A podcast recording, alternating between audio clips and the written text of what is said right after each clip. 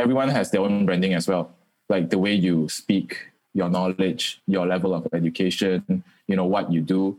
Uh, although some some people might say, you know, I don't care what people think of me. But then if you are a business and you're out there to convince people to give you money for your product or your service, what people think of you really matters. You're listening to Foodie Canteen. I'm your host, Castle Lim. And in this podcast, I'm sitting down with Southeast Asia's leaders, entrepreneurs, and content creators in the F&B space. You will learn about their trade secrets, or you'll just find them as your next door neighbor. This show is supported by Good Foodie Media. For foodie who wants to connect to the world through food, they curate the best spots to eat and drink in Malaysia, Bangkok, and Singapore. Check them out on Instagram for more. Today, we have someone on the show who created a vaccination inspired cocktail. His story is an interesting one. Stick around to find out more.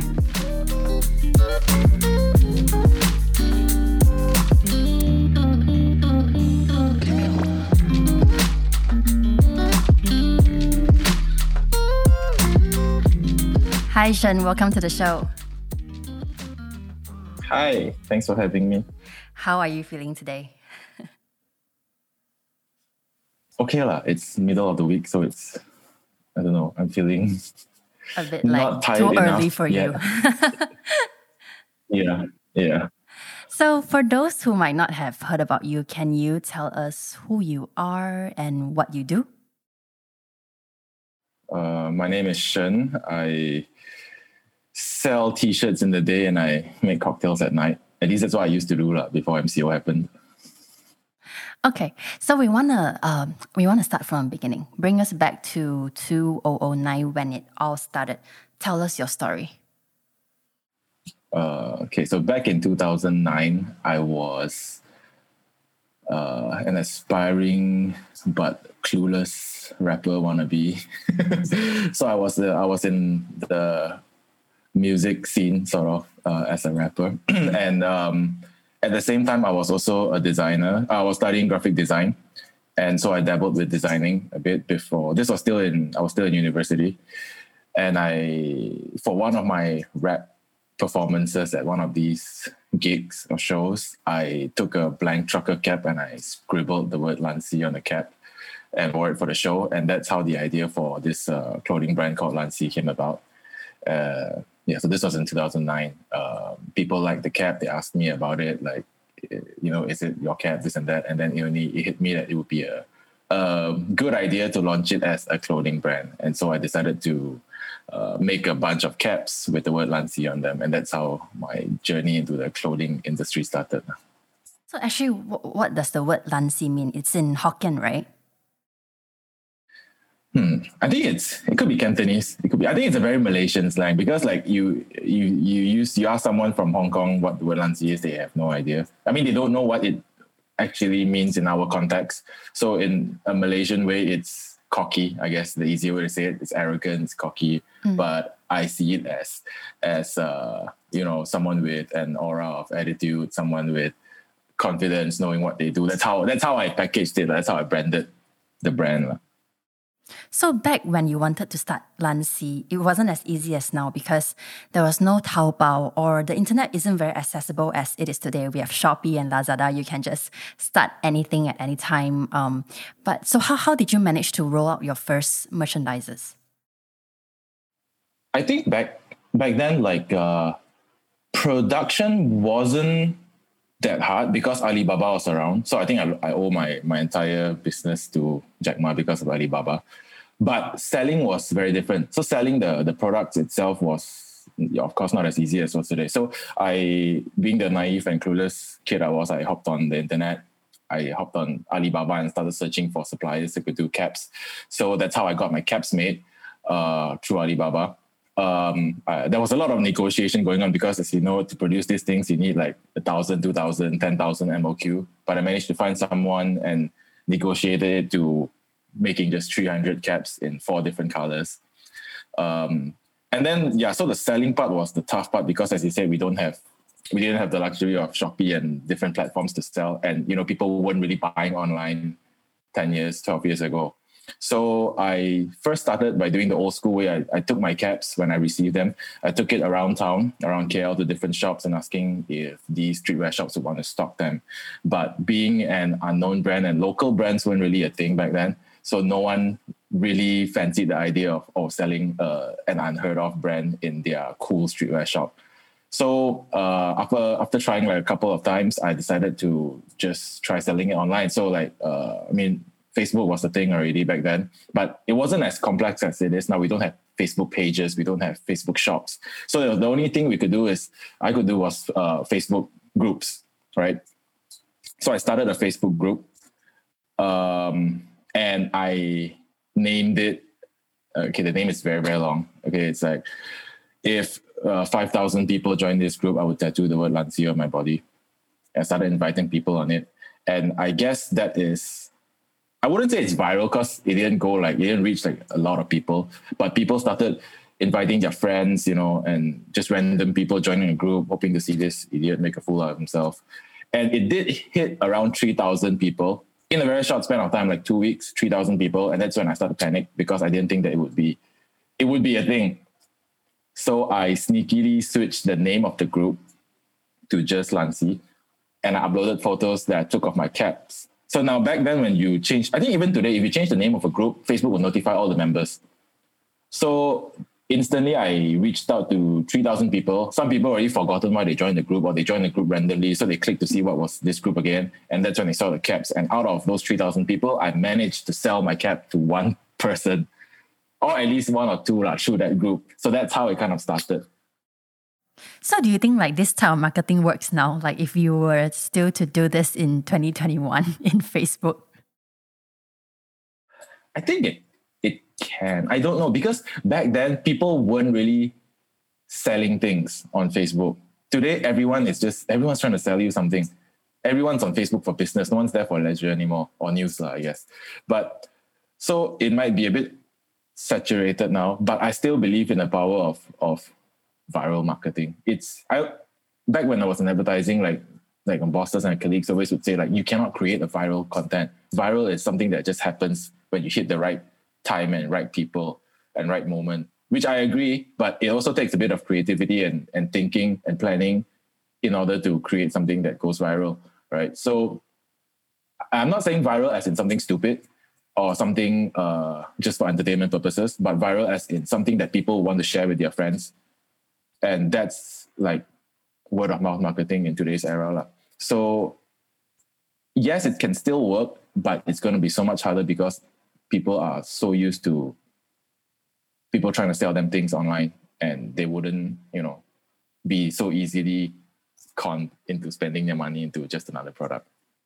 Yeah, um, like you said, um, when you started a Facebook group, even though 3,000 people joined, you managed to sell caps to one to two person. So when was the first wave that uh, Lancy picked up and uh, was able to manage to reach your first round of customers? Was it, I heard, at a festival?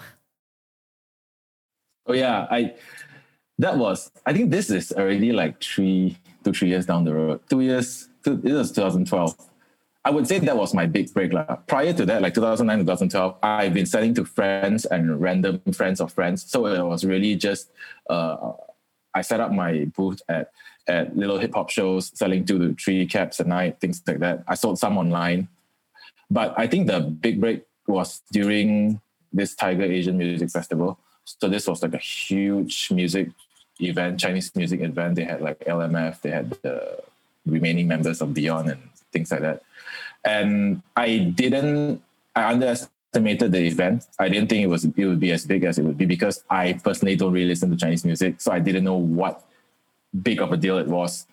So um, that event held at Sunway Lagoon in 2012. I think it attracted about 40,000 people, pre-COVID days, and then um, we got the job to be the official merchandise so we printed the t-shirts with our branding specifically for that event. So it's like a concert t-shirt like, yeah, for the list of bands that were playing on the back and then our branding on the front. So that was a hit. And all the people there, I would say like 99.8% were Chinese. And that really opened us to the Chinese market because before that, like mm, our customers were like 90% Malay because I really believe that back then it was really the Malay kids who would really support a locally made brand. You know, they would be the first in line to buy something that's Malaysian made. So this event opened us up to the other demographic, which is the Chinese demographic, and that set the brand, you know, put it on a on a different path from there. So, so why did you switch from Lansi to later the Swagger Salon, which is a brick and mortar store that you have now in Georgetown? the Swagger Salon started as an online store actually, because it was also so after the whole Facebook thingy that I tried out, I when when sales started picking up, and by picking up I meant like, oh, like I'm selling like five caps now instead of just one. Mm-hmm. You know, mm-hmm. it's I realized like it wasn't very uh because I had a I had a day job then. So right after uni when I started the caps, then about a year after that, like 2010, I had a job. So having a job sitting in the office all day, I cannot just randomly go to malls and meet up with people to to pass them the cap anymore. So my first cap, I met up this guy at Low Yat Plaza. Second cap was in like Sunway Pyramid or something like that. So once I had a job, I couldn't do that anymore, right? Because I was in advertising and there was literally no free time in your life. So I started the Swagger Salon, um, also because no other clothing store wanted to stock my caps, right?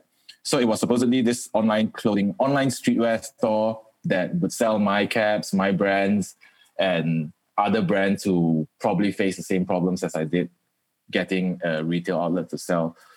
Yeah, so back then, yeah, this was back then, and really like online online uh, shops weren't so common yet. You know, it's not everyone can jump on Shopee this and that. So I built a website for for the Swagger Salon, and that's how it started. Um, I wanted to use the Swagger Salon instead of Lansi because I felt like it the Lansi thing might just be a fad. You know, it might be something that people might get sick of after a year. So at least with the Swagger Salon, I can have like an umbrella and two different brands under it. But it turned out that until today, people still want the Lansi brand more than anything else. Lah. Yeah, so that's how the Swagger Salon came about. Yeah, and then um, I visited your uh, shop before. So Swagger Salon in the front. Can you tell us what's in the back? So yeah, it's a so the Swagger Salon is a clothing store on the front. Uh, there's a little door at the back.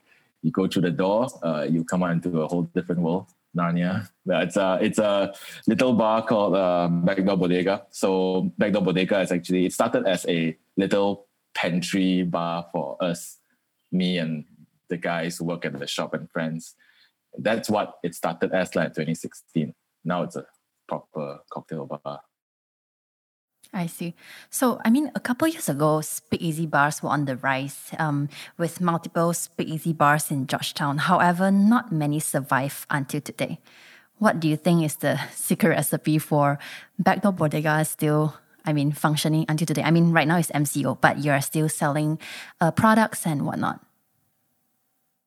I think um, there, actually, I, I don't have an, a direct answer for that, but I feel like the few things that made Backdoor Bodega slightly different was number one, I am not from a bar background. I wasn't a bartender, I wasn't a mixologist. So I guess I saw things differently and I did things differently. I'm not saying that I did all, the right things differently, but differently in the sense where when I started the bar, it was more of an idea. Like, uh, so 2016, uh, I was in KL for like 10 years prior to that. So you know, you take for granted all the cocktail bars that are available in KL. So when I came back to Penang, I wanted to go for a cocktail. There were no cocktail bars besides Mishmash. Everywhere else was like beers, you know, clubs. There were no cocktail bars. So I thought like, okay, lah, then I'll just set up a little cocktail bar. And you have to go back to the origins of a cocktail bar, the speakeasy. So the reason why speakeasies came about was because of the prohibition in the 1920s in the US, right? And cocktails came about because people uh, from from speakeasies themselves. So all these hidden bars, they weren't allowed to sell uh, alcohol legally, so they had to think of ways to serve their drinks. You know, that's how you know you probably have a, a Long Island iced tea because it does not look like alcohol. You know, but it actually is an alcohol. So that's how cocktails basically came about. So I, being the idealistic guy I am and the branding guy I am, I decided that if I were to set up a speakeasy bar, it has to be somewhat of a real speakeasy. So that's how Backdoor Bodega was branded as a pin shop, right? So the initial idea was you come to Backdoor, uh, we are a pin shop, we don't sell drinks, but if you buy a pin at this price, you get a drink for free. So technically, that's you know how it would work. So I was really uh, happy about the whole concept because it worked that way. But then it also turned out that people really like this little quirky nonsense. And that's why I guess people kept coming because of the whole, oh, you buy a pin. So the whole little concept, which wasn't really the initial idea for me to market the way. In fact, Backdoor Bodega has been really anti-marketing. We've been trying not to market ourselves because it's such a small place and we really don't want to to uh, be a mainstream bar since we started. Let's talk a little bit about your vaccination inspired cocktails. How did you develop this idea? Uh, I have to give credit to Gyap, who's my manager bartender. so he, he was the one that came up with the, the vaccine idea. Um, this was right after the second, no, like this year's lockdown, which is which was in May, right? Um, and then uh, that point we didn't know how long the lockdown was, was going to take. So at the end of May, then I we had this little meeting and I told them like, okay guys, I think we gotta get back to doing bottled cocktails because this is gonna last a while. Um, and so we brainstormed for ideas and Gyap said, oh, why don't we, you know, do like a vaccine inspired cocktail? And then I found out that the bottles that we were using for our takeaway cocktails, uh, which were introduced to us by CK from Coley in KL, uh, they were actually legit um, injection vials. You know, so like like for all injections, all the antibiotics that come packaged, it's in those vials. Those are the exact bottles for it. So I felt that it fit perfectly for the concept, and then I got to designing the the different uh, brands of the cocktails, and we we actually put quite a bit of thought into it. Like so, we have like the Pfizer Meister, which is um, a play on the Pfizer vaccine uh, Pfizer is a German brand, so we used all the German ingredients, and that's how Jägermeister came into it. Um, then there's the Sino Sour play on the Sinovac, so it's baijiu and all the sour plum kind of Chinese elements. And then there's the AstraZeneca, which is a play on the AstraZeneca, which is British, uh, English or British, I don't know. So there's there's gin, there's London dry gin, there's Pimm's, you know, there's all the English ingredients. That's how we came up with the whole concept. And how did the community receive it? Did they receive it really well? Yeah, I think we might have accidentally went viral again, ish. because uh, um, I guess it's also because it's something that people want to show. I mean, like I guess everyone is stuck at home and they want something for their feed, something for their story. So I feel it worked towards our advantage.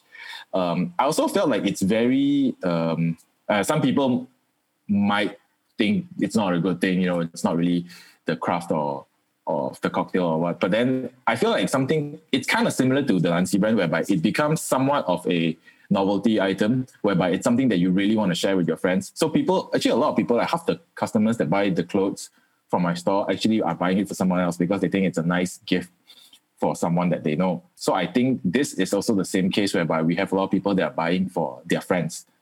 And also they felt you know, it's something that they are really excited about and they want to share. So that really worked in our favor, I guess, and kept the lights on for the past couple of months so far. What was the most interesting branding campaign you've done? Don't blow my own trumpet. I feel like it would be backdoor because I felt like the most satisfaction really would come from uh, from the designs and the branding that I did for back because it's a it's when it's your own thing where there's no stress involved there's no custom no client so to speak that you have to fulfill uh, their their expectations or requirements when it's every when it's just yours. And it turns out uh, to be a viable business as well that no, that shows that the branding actually works as well. So that's a different level of fulfillment for me i would say. Of course there are other um, clients that i work with which I'm happy to to see the results, to see the things go up. But then it's not always hundred percent as something that I do on my own for my own self because you won't have someone else's feedback that you don't agree with that you have to comply to, things like that. Lah. So yeah, I would say it's Backdoor Bodega. and on the other end, what's the most mundane? Oh, there's a lot of mundane jobs. I mean, I I don't really do uh, complete brand. I mean, like there are mundane jobs that I work on still day to day basis. Like nowadays, like uh, random writing jobs that I get for weighing machines, commercial weighing machines. I have uh, one which is like uh, for machinery parts, uh, manufacture for machinery parts, things like that, insurance. But you have to understand, although yeah, these are mundane and boring, these are industries that make a, a lot of money that I'll probably never see in my lifetime. But then it's it's nice to know that you know at the end of the day they still need branding. You know they still need uh, writing work, which is essential because that's the that's how you build a brand, so to speak. And a business would need proper branding lah, in order to. Let's talk a little bit about uh, since you have mentioned why is branding so important, regardless if you're a cool brand like Backdoor Bodega or you say a can I quote unquote boring brand like a weighing weighing company. Because I feel like it is uh, a standard that you have to set. So branding is a is a long term thing, right? It's not just the logo, it's not just the tagline, it's everything in the name of your company. So uh, a company is one thing, but branding is usually, you know, it's for a product. It's not you know, a product or a service, right? Which a business provides. And sure, you can have a non branded thing like an OEM thing, but even the manufacturer that produces these uh, things, the OEM things, that supplies all these things, they also need to have a reputation, right? You need to make people know that you are reputable, you are of good quality, and that's where branding comes in. Because if you cannot show yourself, it's it's basically you can put it as a person, lah. You as a person, everyone has their own branding as well, like the way you speak, your knowledge, your level of education, you know, what you do. Uh, although some some people might say, you know, I don't care what people think of me. But then if you are a business and you're out there to convince people to give you money for your product or your service, what people think of you really matters. So that's how I would say why branding is important. What are some tips you can give away for businesses or even individuals who are looking to develop a strong brand image? um, don't go cheap with your designer and copywriter. I would say like yeah, uh, language. I mean, like I'm not trying to say like everyone needs to use English for their business, but if you are using English, make sure that it's proper English. If it's Mandarin or anything else, make sure it's a proper language. And you know, don't go cheap on that. Don't like, oh, if you want to sell to an English market and you want your branding to be English and you want to, oh, I don't want to pay this guy to write for me. I'm just going to try it myself.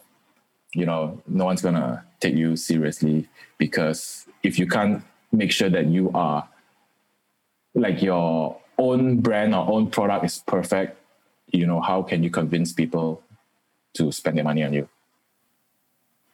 One last one last question. Um, you've been in this for more than 10 years now, since 2009, from Lancy to Backdoor Bodega to Swagger Salon, and then um, you're still here um, doing branding for uh, mundane companies, but also branding for yourself. What is one lesson you say you have learned in this decade? Hmm. Always take like a deposit first. um, I would say uh, I would say you need to understand your your audience very well. So if it's my own business, that's easy because you would know, I would know who I want to target to. It's easier for me to understand the market. If it's for a client, uh, you have to understand who their customers are, who their potential customers are if they're a new business. Uh, so that's how I learned. Like when I started, that's how I got the F&B actually because I wasn't from an F&B background, but it's because working with cafes, restaurants for their branding. I start to learn like, oh, what it takes to run this business. And then when you know what it takes to run the business, only then you can sell the product properly to the to the people that would actually are the correct consumer for that brand. Thank you so much, Shen, for coming on the show and sharing your wisdom with us. I myself have learned a lot, and I'm sure the listeners are gonna feel the same way too. Thank you for having me. Take care. You too. You have just listened to Foodie Canteen. Special thanks to Shen for sharing his story. This show is produced by me, your host Castle Lim, and co-written by Mei Wei Kwa. Foodie Canteen podcast is made possible by the excellent team at Good Foodie Media. Check us out on Instagram and Facebook at Foodie Canteen for more, and follow us for brand new episodes every Friday. Thanks for listening.